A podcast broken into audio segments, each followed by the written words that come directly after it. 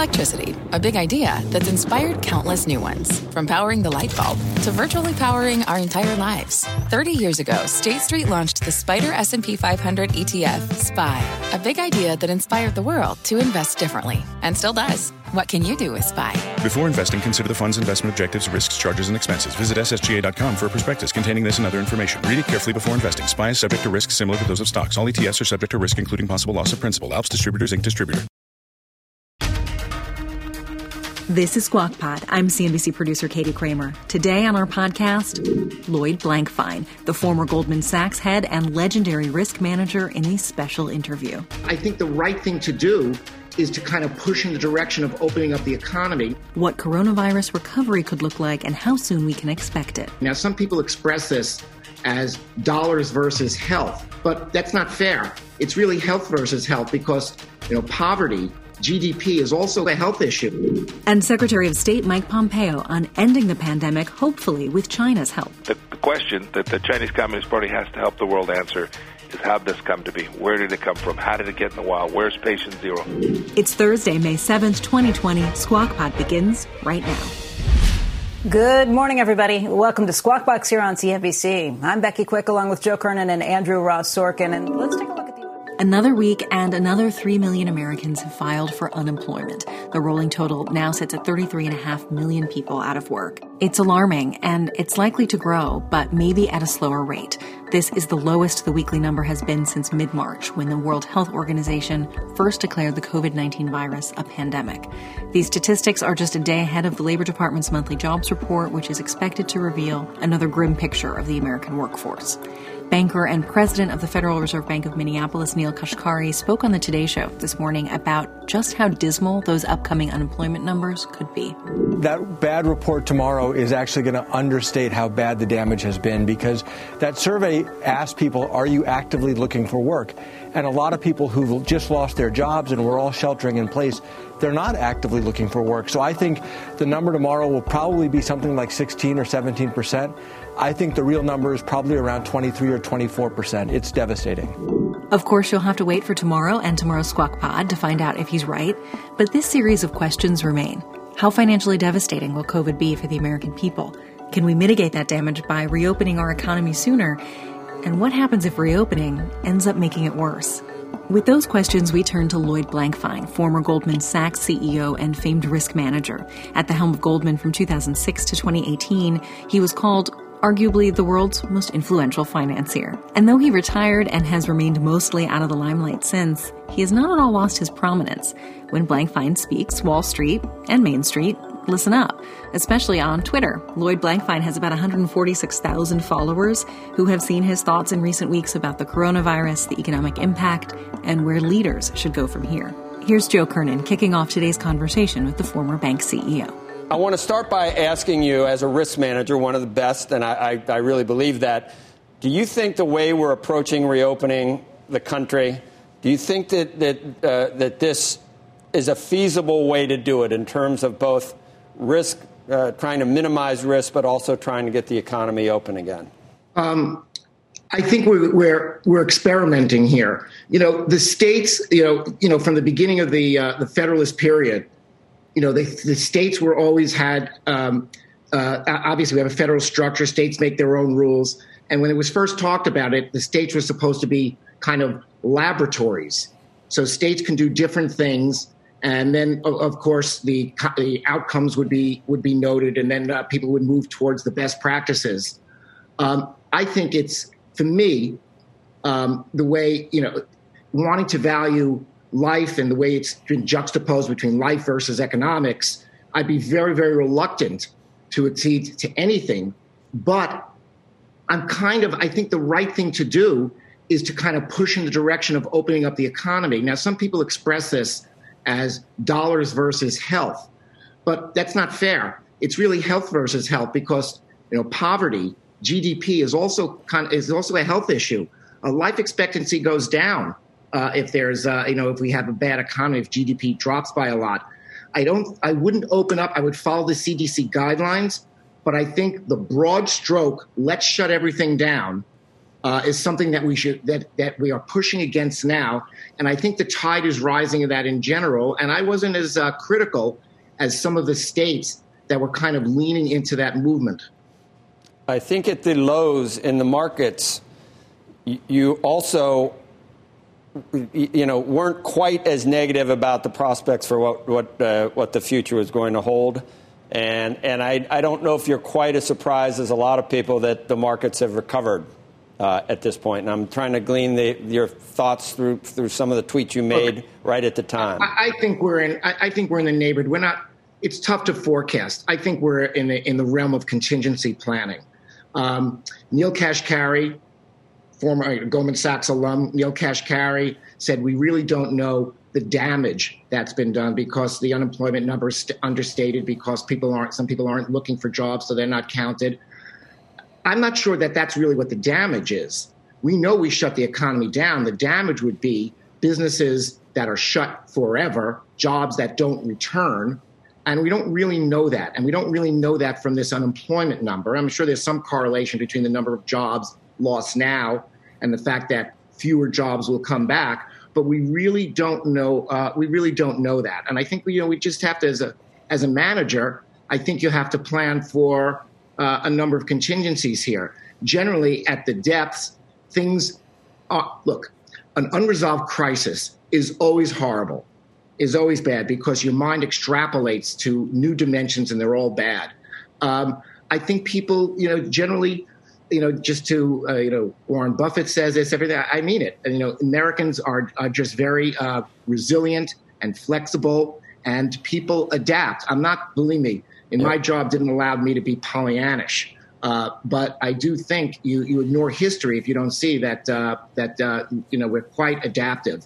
That said, there is undoubtedly damage being done, and on a macro GDP level and also on a personal level. My heart goes out to restaurateurs who built businesses, and some of those businesses won't open again. And you obviously were right in the trenches in 2008. You understand Fed action.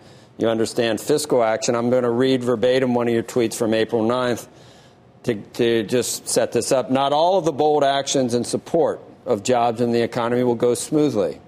And of course, public health will determine outcomes. But Monday morning quarterbacks are going to have a field day. But in Mnuchin and Powell, we have the right folks on our economic issues at this critical time. So you figure the Fed's moves all in, really shock and awe type moves. And also some of the fiscal programs from Mnuchin et al. And Congress. These were both. You think there's merit in both of those programs? I think they behave. I think they acted terrifically. Undoubtedly, there's going to be 1,000 PhD dissertations that'll be written from carols in libraries somewhere when things are calm and everyone can reflect, and they'll find 50 things that they could have done better. But in the fog of war, heat of battle, I think they acted very quickly, courageously, and largely correctly. And as somebody who used to run a big enterprise with a lot of challenges. And, a lot of our business was trying to predict the future, trying to position companies based upon uncertainties and where economies and industries were going to go. It's hard to get this stuff right, but somebody has to be bold and make a move. And they made a move. And so if you want to sit there and say, you should have gone a little bit left, 13 degrees to starboard or something like that, easy enough to do. But I'm telling you, I think those guys did very, very well. Not everything has worked perfectly. Who would expect that it would? And, you listen to some of the talking heads, go at it. I think to myself, gosh, I'd like, your knees would be knocking together if you were faced with making those decisions at that moment. Right. Becky. Hey, Lloyd, you mentioned just your previous job, what you used to do in terms of thinking through risk. You're one of the best risk assessors ever. What do you think about what you'd be doing right now if you were running that business still or another business, what you'd be doing just in terms of trying to make sure you survive this and make sure that you can handle anything that comes around the corner? Sure. The first thing you have to do, you have to make sure, your people are safe. You have to get your house in order. You have to make sure you're up and running. It's like the, the steward on an airplane, tells you to put your mask on first, then the mask on your kid, because what good does it do if you pass out, then you're both gone. So you have to stabilize yourself. You have to communicate with your people. And I think one of the most important things to do in a business like ours, which is service oriented and actually lives with other people's problems and tries to sort out their issues, because as advisors and as the other side of their transactions, we have to make sure that we're communicating well with them, with our clients, and help them work through things. And one of the most important things is to you don't want all your people staring at the screen, wringing their hands with anxiety. During the financial crisis, one of the things I said, and this applies to any crisis that we would be involved in, the best thing you could do is do your job, serve your clients. 2% of the people in the company need to work on working through our own problems. If 100% of the people are standing there distressed, watching TV, watching the stock price go up and down, you're serving no interest. So I'll tell you this. I will communicate with you regularly, tell you what's going on. The 98% of you, just do your jobs, and 2% of us will sort out our own issues. So that's a very important thing. And then get on the phones and engage with people. Try to anticipate what's going on. But the best way is, put yourself at the coalface and try to help people through their problems. One of the things that you're on record saying that has surprised you the most is that despite the trillions of dollars that we're adding to the Fed balance sheet, to our budget deficit, investors, many foreign, still willing to lend the U.S. a virtually limitless supply of dollars at 0.6% for 10 years.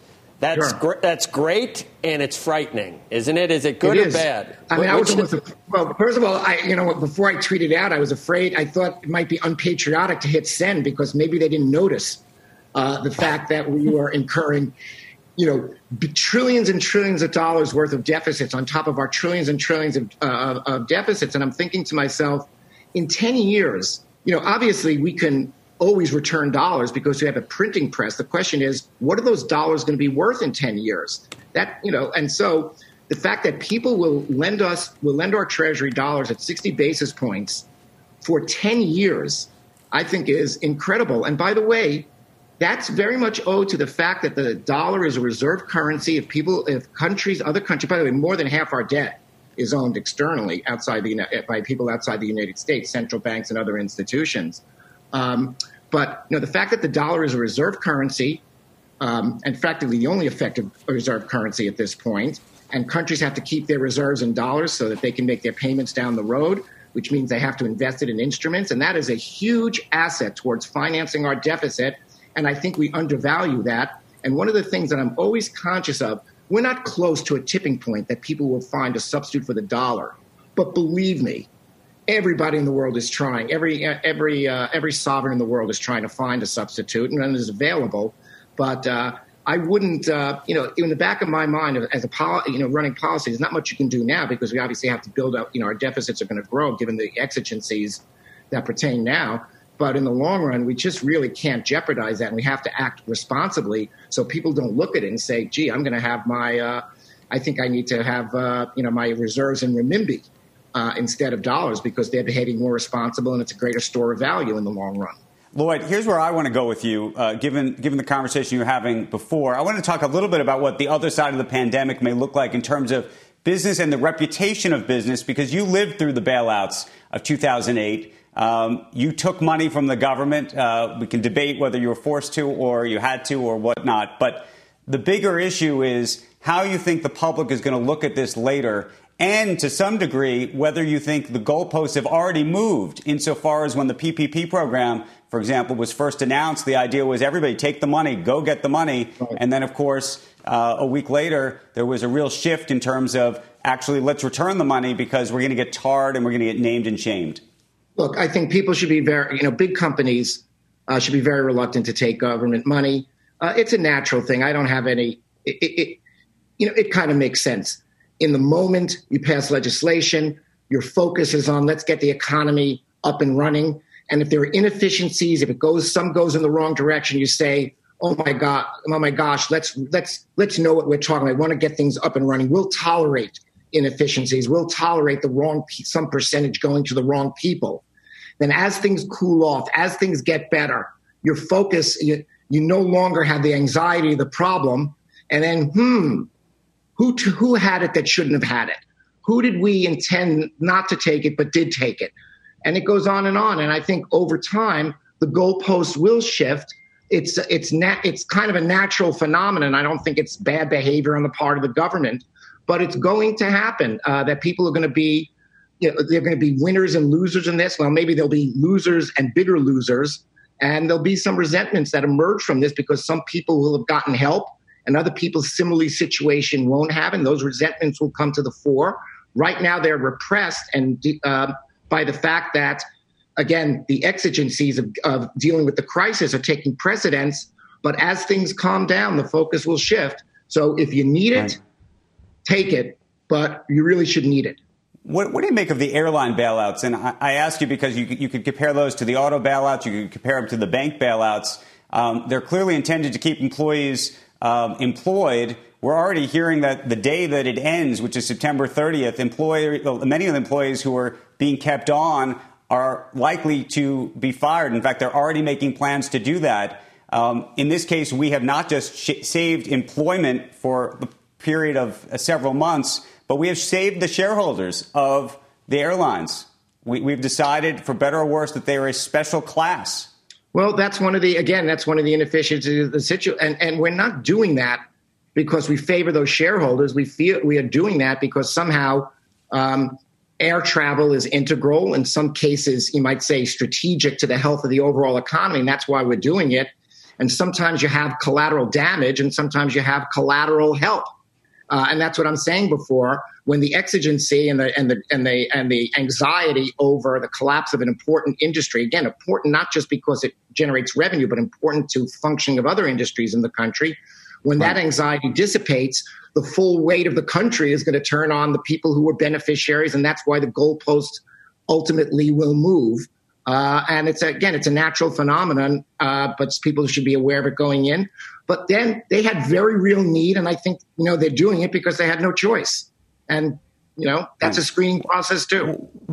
What do you think about the danger and risk to municipalities, to cities, and to certain states, given the lack of revenue that's going to come in, and what's going to happen long term in terms of taxes, individual taxes, corporate taxes? I mean, how does a city or a state like New York City get back on its feet when this is all over? Well, it's going to go up. I understand the schism between the Republicans and the Democrats. The Republicans don't want to bail out cities and states for their prior profligacy and their obligations, and so they don't want to bail them out of pre-existing issues that the states may have had and municipalities may have had. At the same time, states and employees, you can regard them as companies with performing important services with real employees. If you want to save the jobs of restaurant workers, you certainly want to save police and fire workers.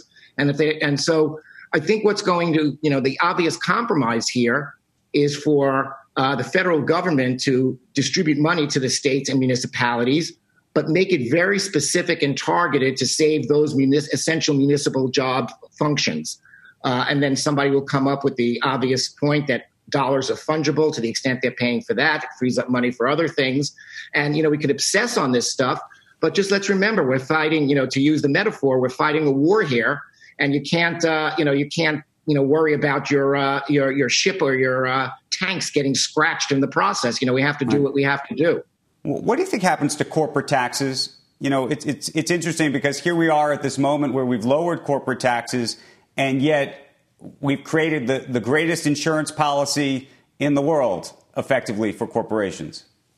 I think we'll have to, get more revenue, and one of the rhetorical matters will say, you companies have been helped, in some cases by loans, in some cases by subsidies, in some cases by the federal action that allows your debt to be owned in a safer way, and therefore you have lower funding costs.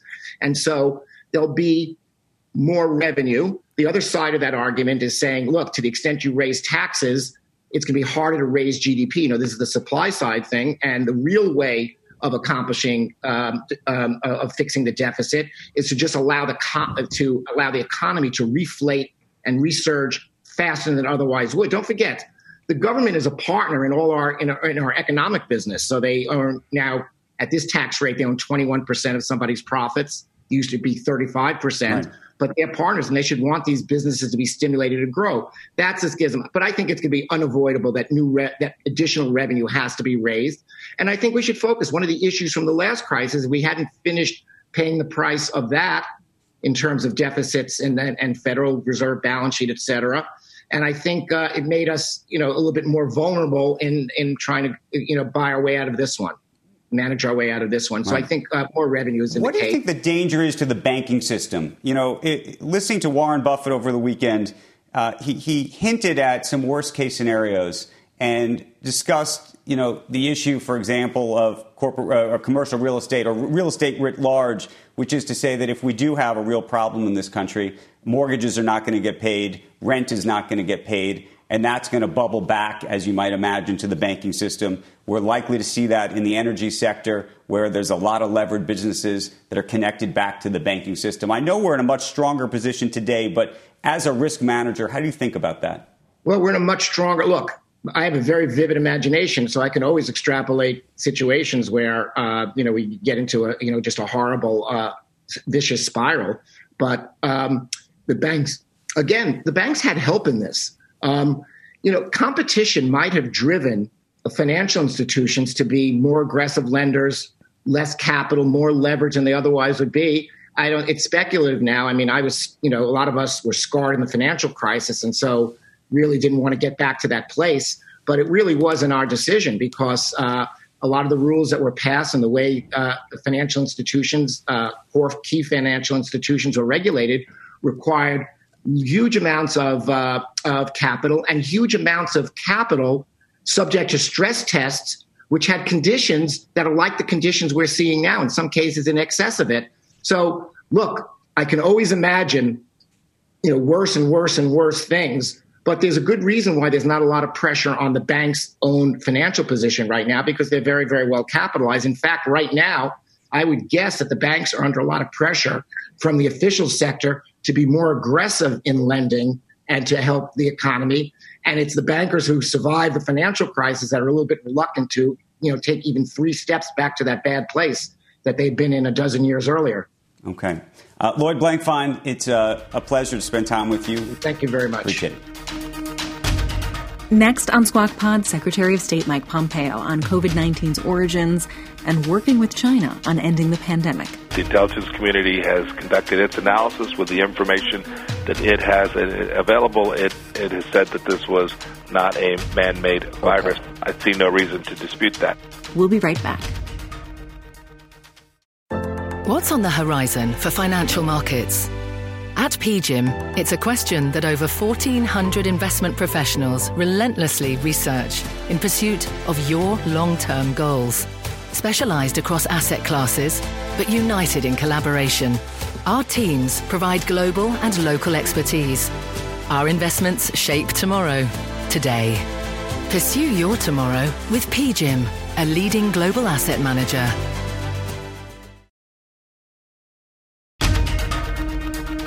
This is Squawk Pod with Joe Kernan, Becky Quick, and Andrew Ross Sorkin. Here's Joe.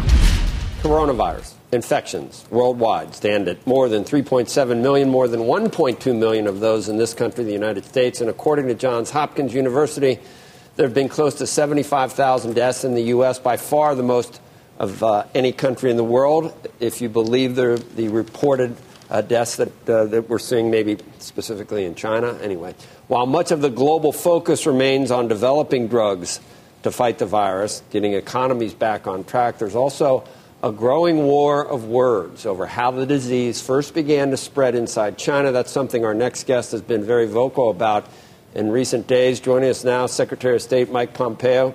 Secretary, it's great to have you on, especially today, and we're going to get very quickly to some of your recent comments, but the lead story in the Journal, Mr. Secretary, the virus is widening the rift between the U.S. And China. And just for argument's sake, I just want to go back to something you said recently. Today, we're finally realizing the degree to which the Chinese Communist Party is truly hostile to the United States and our values. Do you remember saying that? Because it wasn't yesterday or last week. That was October. That was pre-virus. So we were already there, and I assume, in your view, things have deteriorated from there. Well, Joe, good morning. President Trump in his campaign singled out China as a challenge, a threat to the United States, something that we had to deal with. It's not political. It's not partisan. Republican administrations, Democrat administrations all ignored this rising challenge. The president's taken it on in multiple ways. We've seen it most publicly with respect to the trade deals that he's been trying to get, fairness, reciprocity, making sure they don't steal our intellectual property, all the things that matter an enormous amount to the economic well-being of the United States. And then, you know, we've seen now recently with this virus, we've seen precisely, this is a symptom, right? Authoritarian regimes go to ground. They cover, they deceive, they put out disinformation. They deny their people individual liberties, all the things that we've known for so long.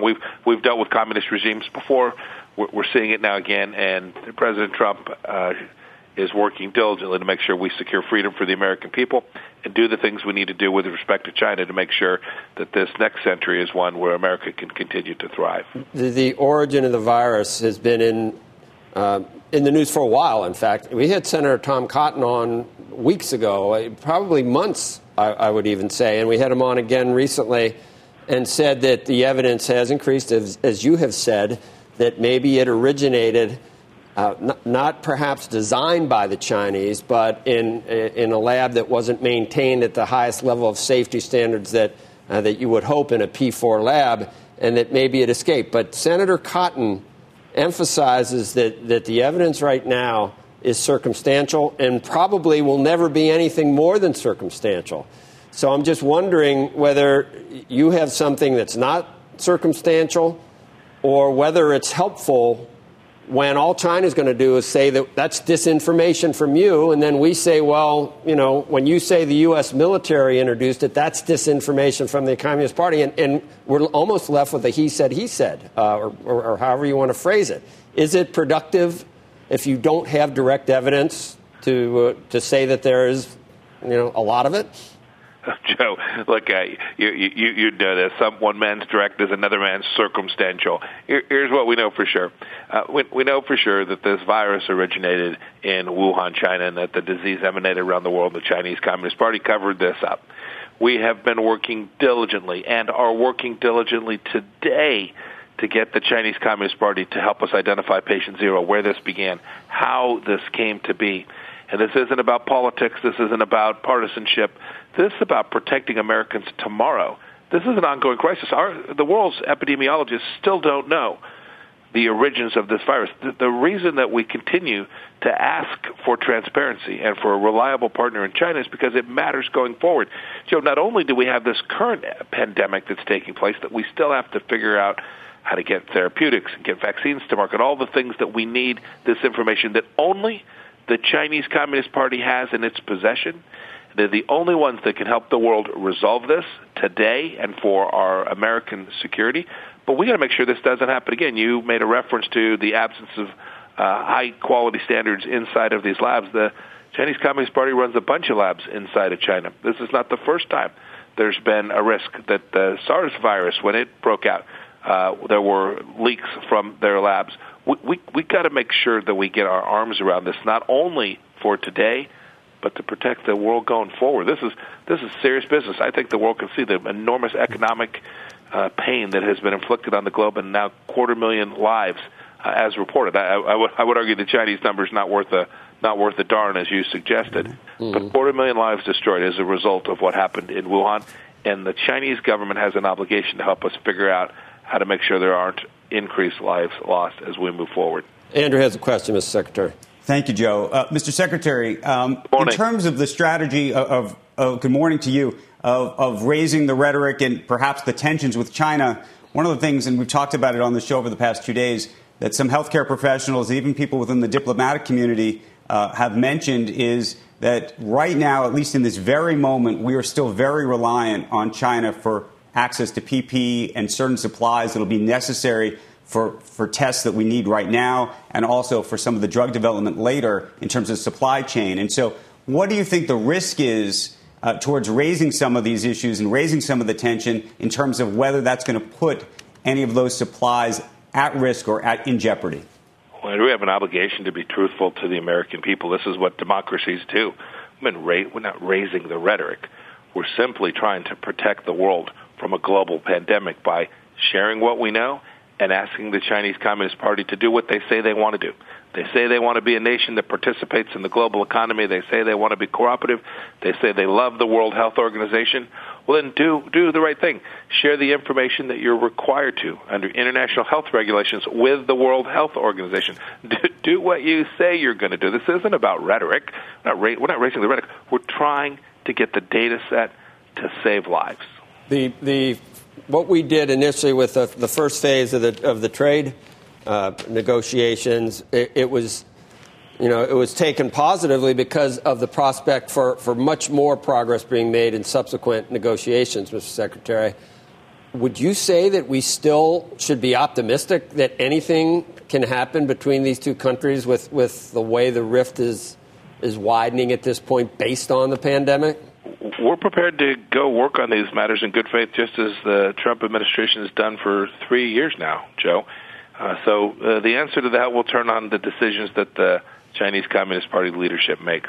If they want to engage in the world, if they want to protect property rights, if they want to conduct fair and reciprocal trade, if they're interested in that, which they tell us they are, then yeah, I think there's a path forward to do that. If they choose a different path, if they choose a path where they continue to operate in the way they've operated for the last 25 years, President Trump's just going to say, nope, that doesn't work for the American people and the American worker, and we're going to head down a different path. It will ultimately be up to them about whether they want to conduct trade in a way that is consistent with global practices. Becky. Secretary Pompeo, do you worry about the impact on tariffs, what that impact could potentially mean for businesses and consumers here in the United States at a time when we're facing unprecedented losses of jobs? I'm most concerned that China do what's right for America's workers and employers. We've seen unfair trade relationship for an awfully long time. President Trump has made a hallmark of this administration fixing that so we can get our economy going, growing, doing the things that he promised he would do all along. It's what the trade team, Ambassador Lighthizer, Secretary Mnuchin, have been working on for a long time. I hope we can get it done in a way. The President has said he's happy to have no tariffs, no barriers, no non-tariff barriers, free trade, reciprocal trade. That's what we're shooting for. Mr. Secretary, just getting back quickly to the origin of the virus, I was under the impression, and Dr. Fauci has made some comments, that it has been determined that maybe it escaped from a lab, perhaps, but that the notion that it was designed or weaponized or created by the Chinese has been taken off the table. But some recent comments you had are that even that you're not completely convinced that this wasn't actually made in a lab by the Chinese. What can you add to that? I've seen some suggest that that's what I said. They were aiming to confuse and try and create friction inside the United States government. The fact is that the intelligence community has conducted its analysis with the information that it has available. It has said that this was not a man-made virus. Okay. I see no reason to dispute that. The question that the Chinese Communist Party has to help the world answer is how did this come to be? Where did it come from? How did it get in the wild? Where's patient zero? All the things that freedom-loving nations that want to protect life around the world would share information on. We still don't have the virus sample in spite of repeated requests for it, and we need it. The action of the Chinese when this happened in terms of certain doctors not being able to speak out, and it doesn't necessarily mean that it wasn't from the wet markets, I guess, but some of the actions, it would certainly raise questions for how transparent everything was. I think we got to go. Andrew, do you have a quick one for Mr. Secretary? I have a very quick one, Mr. Secretary, which is this. Yes, sir. In terms of sharing information, but in this instance also sharing drugs, remdesivir, which we're all thrilled and hope is going to help so many people, is going to be taken control of by the federal government in terms of its distribution. And the question becomes how that's going to be prioritized. We all imagine this can be prioritized within the United States, but what the implications of that may be internationally as we become or are reliant on other countries in part to help us with supply chains of the drugs in the future. And look, I hope when we get to each of these opportunities, whether it's for therapeutics, things like remdesivir, all the opportunities that I'm confident we will generate, we're going to work hard to make sure that we get this every place that is needed, whether that's here in the United States or elsewhere. As the president said, we don't care who figures out how to solve this problem from an epidemiological standpoint. We want the whole world to resolve this crisis, this health crisis. Okay, we second that, echo that sentiment, Mr. Secretary. Thanks once again. Thanks, Joe, Andrew. Thank you all. Okay, thanks. Squawk Pod will be right back. People today can spend half their lives over 50, so it's good to be financially ready for what's important to you as you get older. Like a family vacation. Cannonball! Or starting your dream business. Welcome to Connie's Coffee. How may I help you? AARP's trusted financial tools can help you plan for whatever your future holds. That's why the younger you are, the more you need AARP. Start planning today at aarp.org/moneytools. This podcast is supported by FedEx. Dear small and medium businesses, no one wants happy customers more than you do. So you need a business partner just like you. Like FedEx, who understands your passion for serving your customers because they have the same commitment towards you. That's why FedEx offers you picture proof of delivery, packageless and paperless returns, as well as weekend home delivery to 98% of the U.S. on Saturday and 50% on Sunday. See the FedEx service guide for delivery information. What's more, FedEx Ground is faster to more locations than UPS Ground. Trust FedEx for timely deliveries. See what FedEx can do for your business. Absolutely, positively FedEx.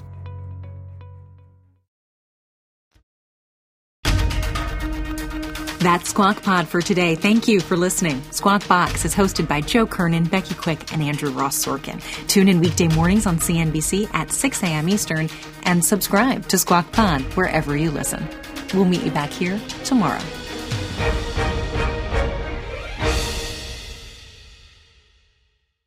This podcast is supported by FedEx.